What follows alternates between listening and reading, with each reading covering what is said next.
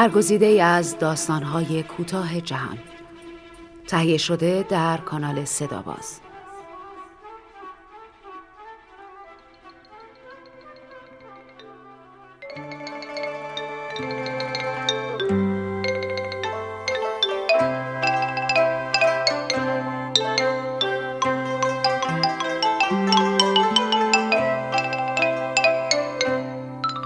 دماغ. نویسنده ریونوسوک آکتاگاوا مترجم احمد شاملو. با صدای بهناز بستان دوست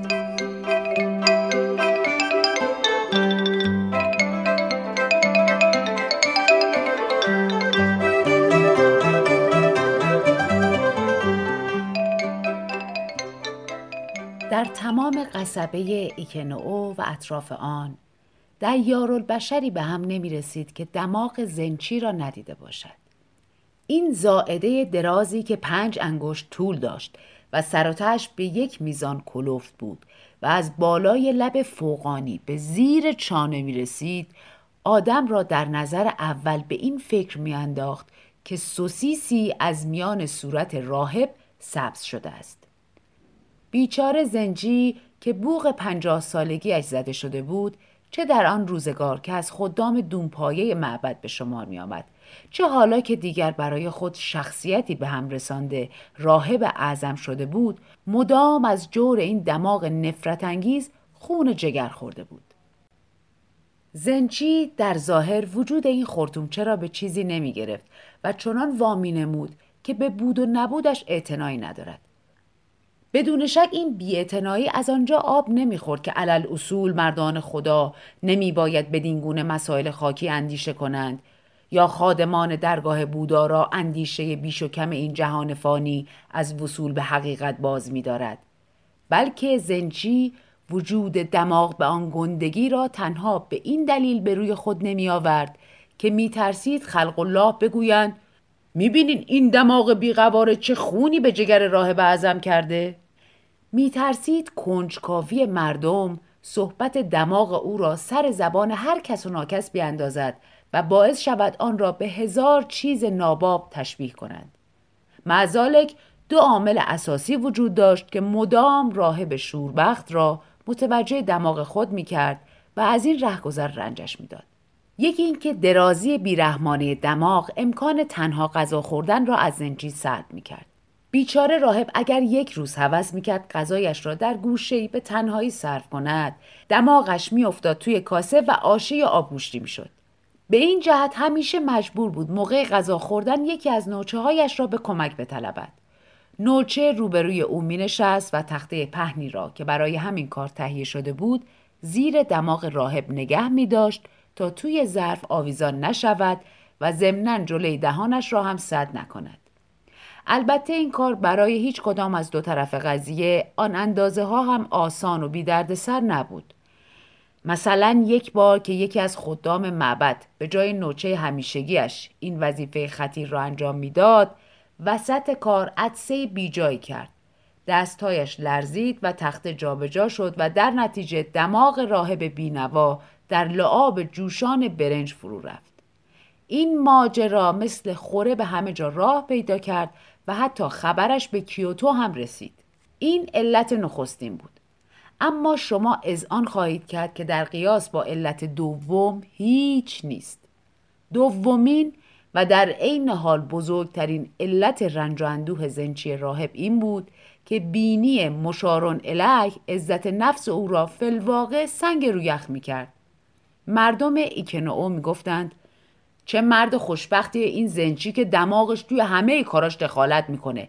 و علاوه بر راهنما و مشاور در واقع لله بزرگ و آقبال سرش هم حساب میشه.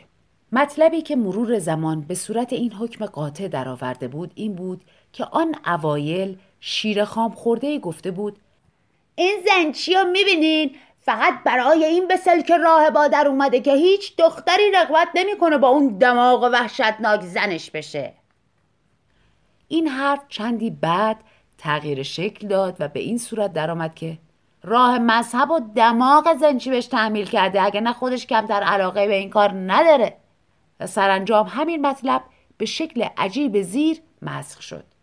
دماغ زنچی خاصیتی داره که راوچا به صاحبش نشون میده. خوش به سعادت کسی که همچین دماغی داشته باشه. زنچی که این حرف را میشنید خون دل می‌خورد و با خود می‌گفت آخ که مردم با حماقت ها پدر سوختگی هاشون چه آسون و چه راحت می‌تونن نجابت و بزرگواری انسان و لجنمال کنن. به همین دلیل بود که زنچی برای آنکه ثابت کند مردم یاوه می‌گویند و او تنها به سبب گندگی دماغ خود راه خدمت به مذهب را پیش نگرفته و به اصطلاح روغن ریخته را نظر امامزاده نکرده به فکر افتاد برای کاهش کمیت دماغش راهی پیدا کند. مدتی دراز از عمر عبس را صرف این کرد که جلوی آینه بنشیند و آزمایش کند ببیند هنگام روبرو شدن با اشخاص سرش را چگونه نگه دارد و صورتش را چطور جابجا جا کند که در نتیجه دماغش کمی کوچکتر به نظر بیاید. مثلا گونه هایش را زیر دستها قایم می کرد یا باد به لپا میانداخت یا یا انگشت ها را میگذاشت زیر چانه و آن را کمی جلوتر می‌داد و غیره و غیره. اما همه این فعالیت ها بی نتیجه بود. هیچ حرکتی نمی توانست میان صورت آدمیزاد و خورتومچه تناسبی به وجود آورد. تنها راه عملی این بود که دماغ شخصا همتی بکند و کمی کوچکتر شود.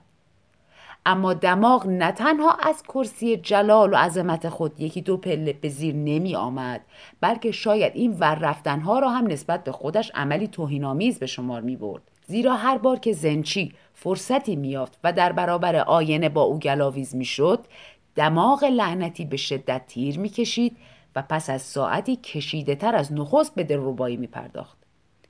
ناچار راهب دماغ سوخته آینه را کنار میگذاشت و با دلی که آتش یأس در آن شعله می‌کشید برای انجام مراسم مذهبی به معبد می‌رفت. در برابر مؤمنان به وعظ می ایستاد و می‌گفت ای مردم رنج های ارواح مقدسه را به یاد دارید تا رنج های بیبهای زندگی را فراموش کنید. و هم در این حال با خود میاندیشید چطوره که با یخ و خاکستر مالشش بدم ها؟ خدا کریمه. ای همه مقدسین و مقدسات معمولا در معبد بزرگ ایکنو مجالس باشکوهی برای سخنرانی های مذهبی تشکیل می شد که در آن اکثر مؤمنان دهات و قصبات اطراف شرکت می کردند. در وسط محوطه معبد بناهای متعددی کنار یکدیگر ساخته شده بود که رهبانان در آنها میزیستند و هر روز یکی از رهبانان وظیفه داشت که گرمابه معبد را آماده کند.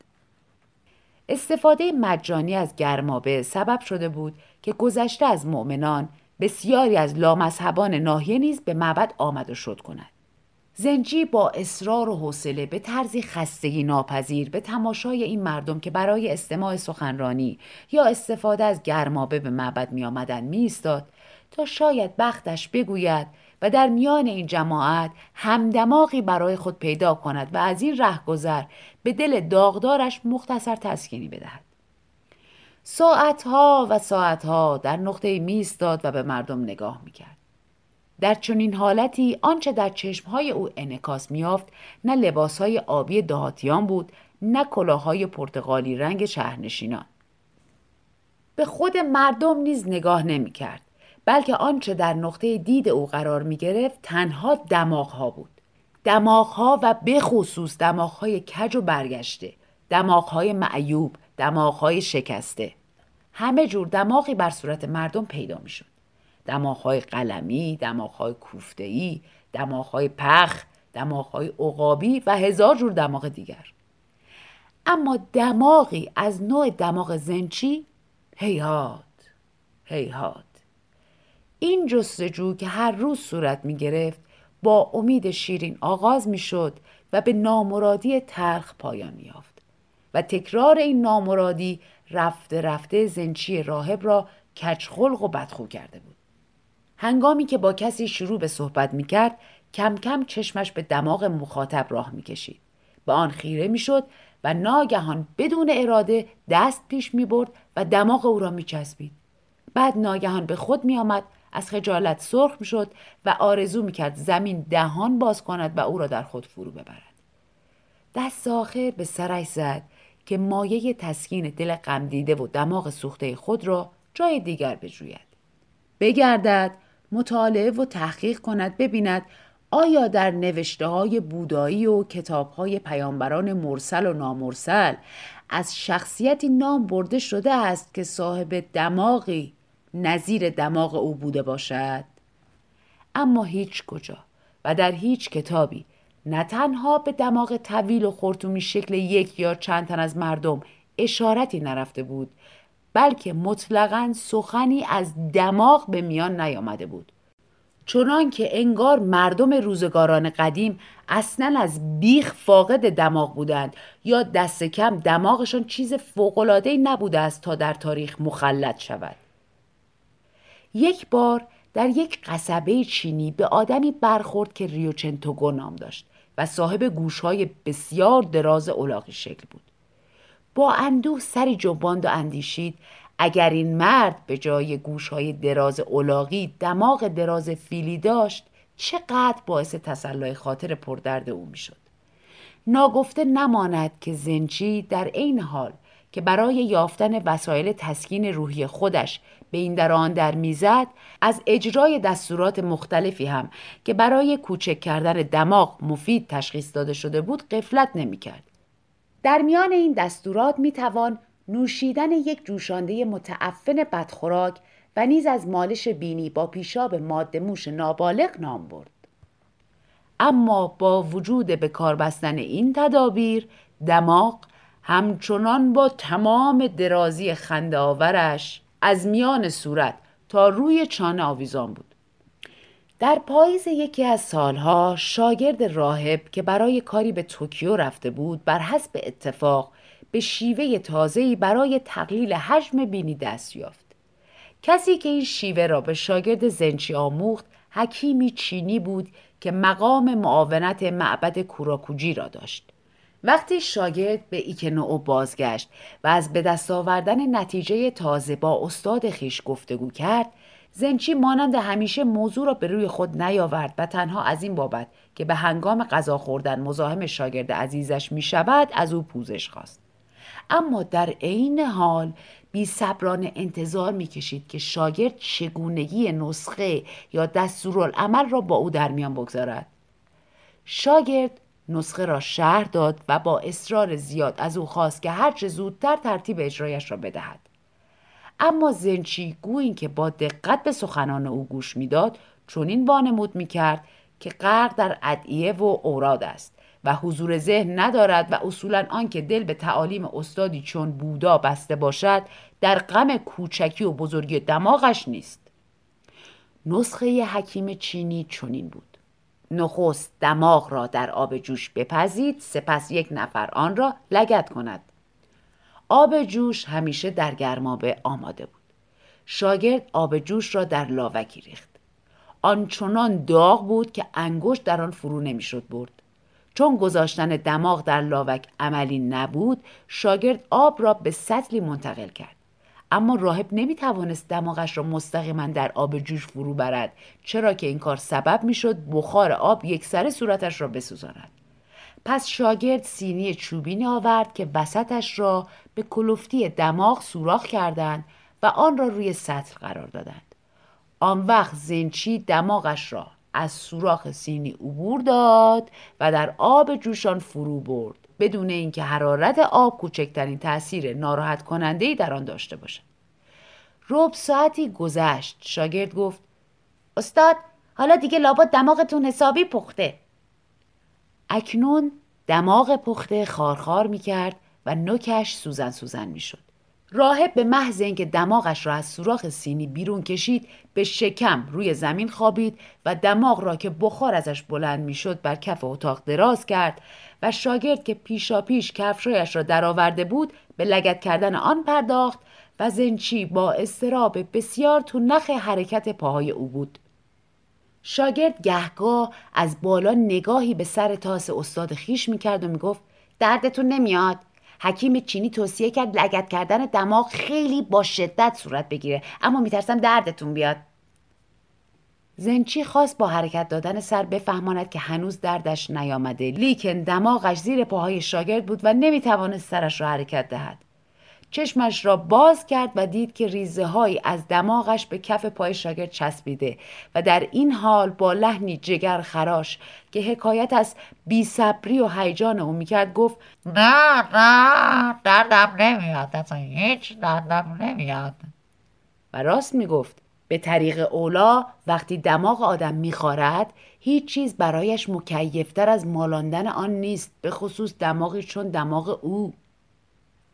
لگت کردن دماغ مدت مدیدی به طول انجامید تا آنکه کهیرهای کوچکی شبیه گره های چوب ازگیل بر آن ظاهر شد و پوست روی آن درست و حسابی به شکل پوست مرغ پرکنده ای درآمد. نوچه با دیدن این منظره از لگت کردن دماغ دست کشید و گفت خب تا اینجا این نسخه درست بود. حکیم چینی می‌گفت بعد از لگت کردن دماغ پخته زیگیل های روش ظاهر میشه. حالا این زیگیل که خب ظاهر شده و طبق دستور نسخه باید با منقاش بیرون بکشیم. راهب چندش شد اما برو نیاورد و با امیدواری کامل نوچه را به حال خودش گذاشت که هرچه می‌خواهد بکند. بگذارید این نکته را هم گفته باشم که زنچی اگرچه از این همه زحمت که شاگردش به خاطر او متحمل می‌شد سپاسگزار بود. ولی از این بابت که با دماغش مانند شیع رفتار می‌شد خونخونش را می‌خورد. و در عین حال نگاهی که به نوچه خود می‌کرد حکم نگاه بیماری را داشت به طبیبی که دست به کار جراحی اوست در حالی که کمترین اعتمادی به او ندارد. و در این حال نوچه با منقاش مشغول درآوردن زگیل های دماغ او بود. البته تذکر این نکته اساسی هم واجب است که اسم این چیزها را ما از روی لاعلاجی زیگیل گذاشته ایم. وگرنه آنها در حقیقت نوعی سوزنک های نازک و کوتاه بودند از جنس شاخ و بیش از هر چیز به آن لوله های شاخی انتهای پر پرندگان شباهت داشتند.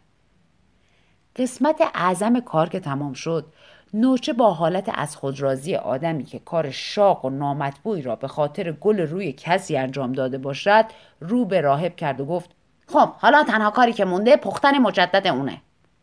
آره خب چاره چیه؟ و با گفتن این جمله که به راحتی می‌توان حد زد چه دردناک ادا شده است. در حالی که اخمایش را به هم کشیده بود به دستور نوچه تن داد و پس از آنکه عمل پخت و پز مجدد دماغ به خوبی صورت گرفت و آن را از سوراخ سینی چوبی بیرون کشید دید عجبا. دماغ به آن گت و گندهی به کلی کوچک شده و حالا دیگر با یک دماغ نک برگشته معمولی کمترین تفاوتی ندارد. راهب بزرگوار دماغ کوتاه شده را عاشقانه نوازش داد و در حالی که فلواقع داشت از خجالت آب می‌شد با حجم دختری که تازه عروسش کرده باشند خودش را در آینه که نوچه به دستش داده بود تماشا کرد. دماغ همین دماغی که یک ساعت پیش تا زیر چانه آویزان بود اکنون تا حدی باور نکردنی جمع و جور شده سر جای معمولی خودش معدبانه بالای لب فوقانی خبردار ایستاده بود. آن لکه های قرمزی هم که رویش دیده می‌شد بر اثر لگت شدن به وجود آمده بود و امید می‌رفت که آن هم به زودی های زود برطرف گردد. قطعا حالا دیگر هیچ کس با مشاهده دماغ راهب از خنده ریسه نمی‌رفت و راهب در حالی که از فرط شادی و رضایت پی در پی موژه می‌زد قیافش در آینه منعکس شد و شادمانه به دماغ راهب اصل کاری که بیرون آینه ایستاده بود نگاه کرد. از آن روز به بعد استرابی تازه جانشین اندوه گذشته راهب شد و ناراحتی او را صد چندان کرد. مامان دوباره فیلشیاد هندسون کنه و از نقد بکشین. و از آن به بعد عادت تازه جانشین عادت گذشته شد. گفتیم که پیش از این هنگام گفتگو با دیگران چشمش به طرف دماغ مخاطب راه می‌کشید و ناگهان دماغ او را میچسبید. آن عادت حالا تبدیل شده بود به اینکه هنگام نماز گذاشتن یا صحبت کردن با این آن یا وقتی که دعا می‌خواند و حتی وقتی که داشت به بستر می‌رفت یا از آن هم بدتر هنگامی که هفت پادشاه را هم در خواب دیده بود ناگهان بر میجست و با دلهوره و نگرانی وحشت زده نوک دماغش را میچسبید. ولی وقتی می‌دید خوشبختانه دماغ مانند شاگرد مدرسه معدبی که روی نیمکت نشسته باشد سر جای خودش آرام گرفته بازی و حرکتی که دال بر آویزان شدن مجدد آن باشد ازش سر نمی‌زند خاطرش آرام می‌گرفت و سرگرم کارش می‌شد. هر روز صبح که از خواب بیدار می‌شد نخستین اقدامش بررسی دماغ و حدود و حومه آن بود. چون مدتی گذشت و یقین حاصل کرد که دماغ دیگر یک سر خیال تشکیل امپراتوری پرعظمت سابقش را از سر بیرون کرده پس از سالهای دراز که در غم و اندوه به سر برده بود احساس رضایت و راحت کرد و در این حال به کاتبی شبیه بود که توانسته باشد کتابت نسخه کامل و بیغلطی از کتابهای مقدس فرقه مذهبی هوکه را پس از سالهای سال خون دل و دود چرا خوردن به انجام رساند. باری چند روزی از این واقعه گذشته بود که راهب کشفی غیرمنتظره کرد. سامورایی جوانی که برای کاری به معبد قصبه ایکنو آمده بود در برخورد با راهب چنان تونخ دماغ او رفت و چنان کنجکاوانه سرگرم تماشای آن شد که یک سر کار خود را فراموش کرد و نتوانست به یاد آورد که این همه راه را برای انجام چه کاری پیموده است.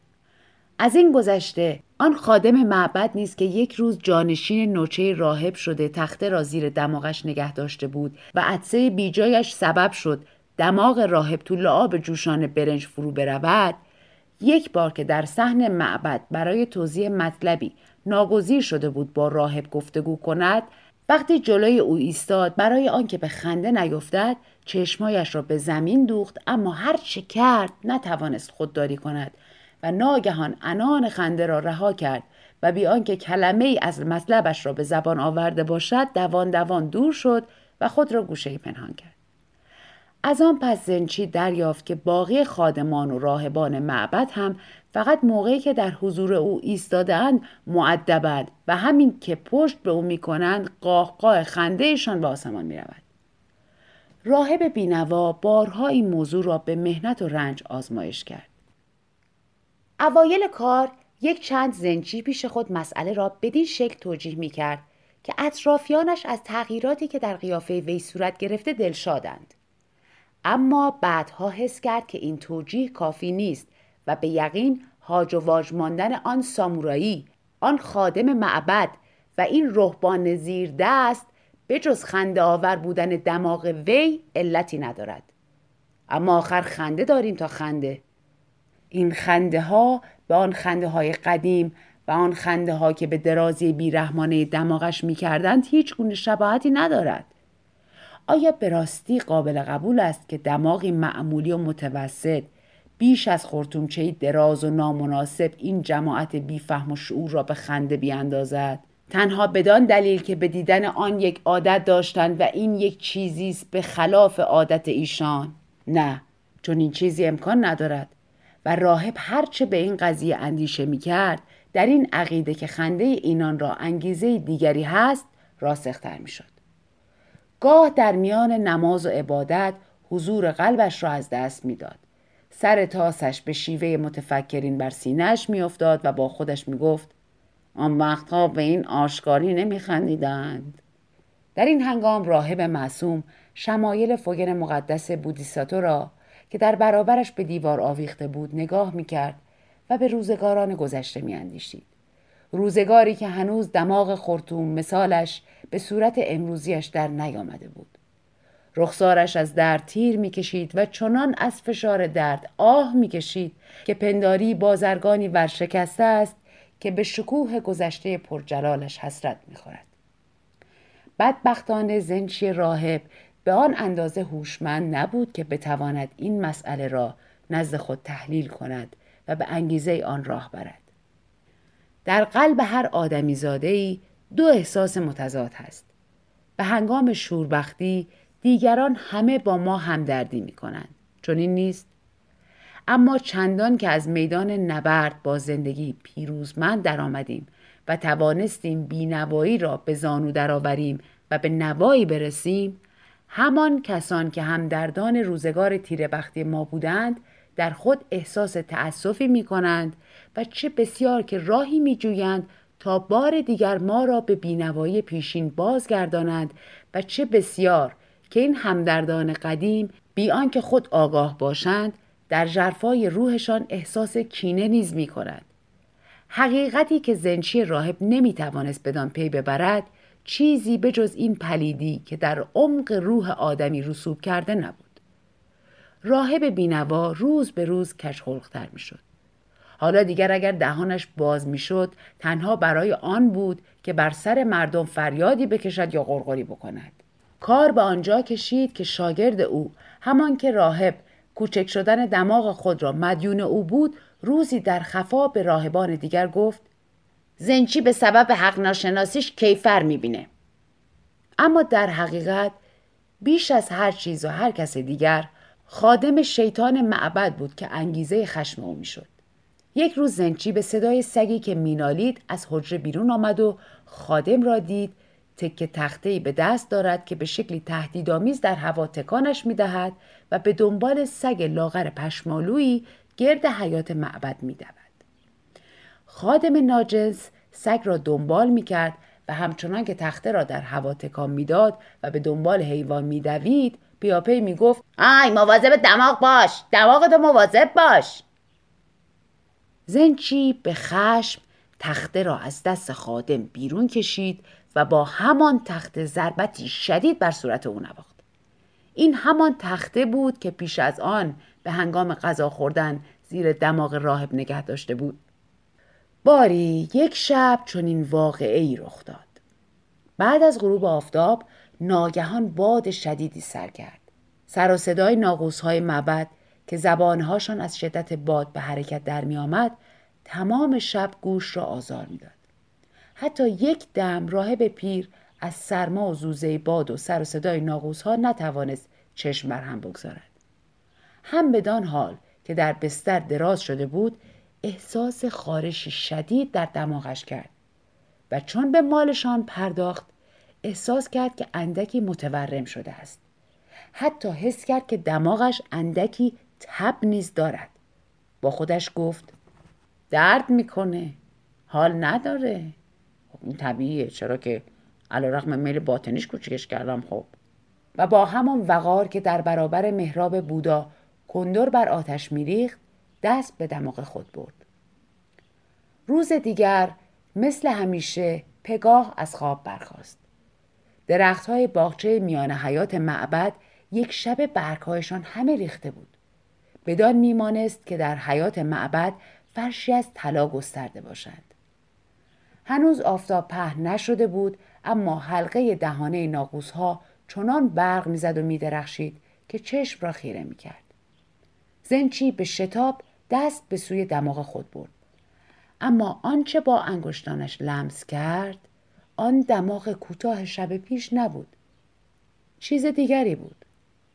همان دماغ دراز خورتومی شکل بود که با تمام طول خود از فراز لب بالایی به فروترین جای چونه می آویخت.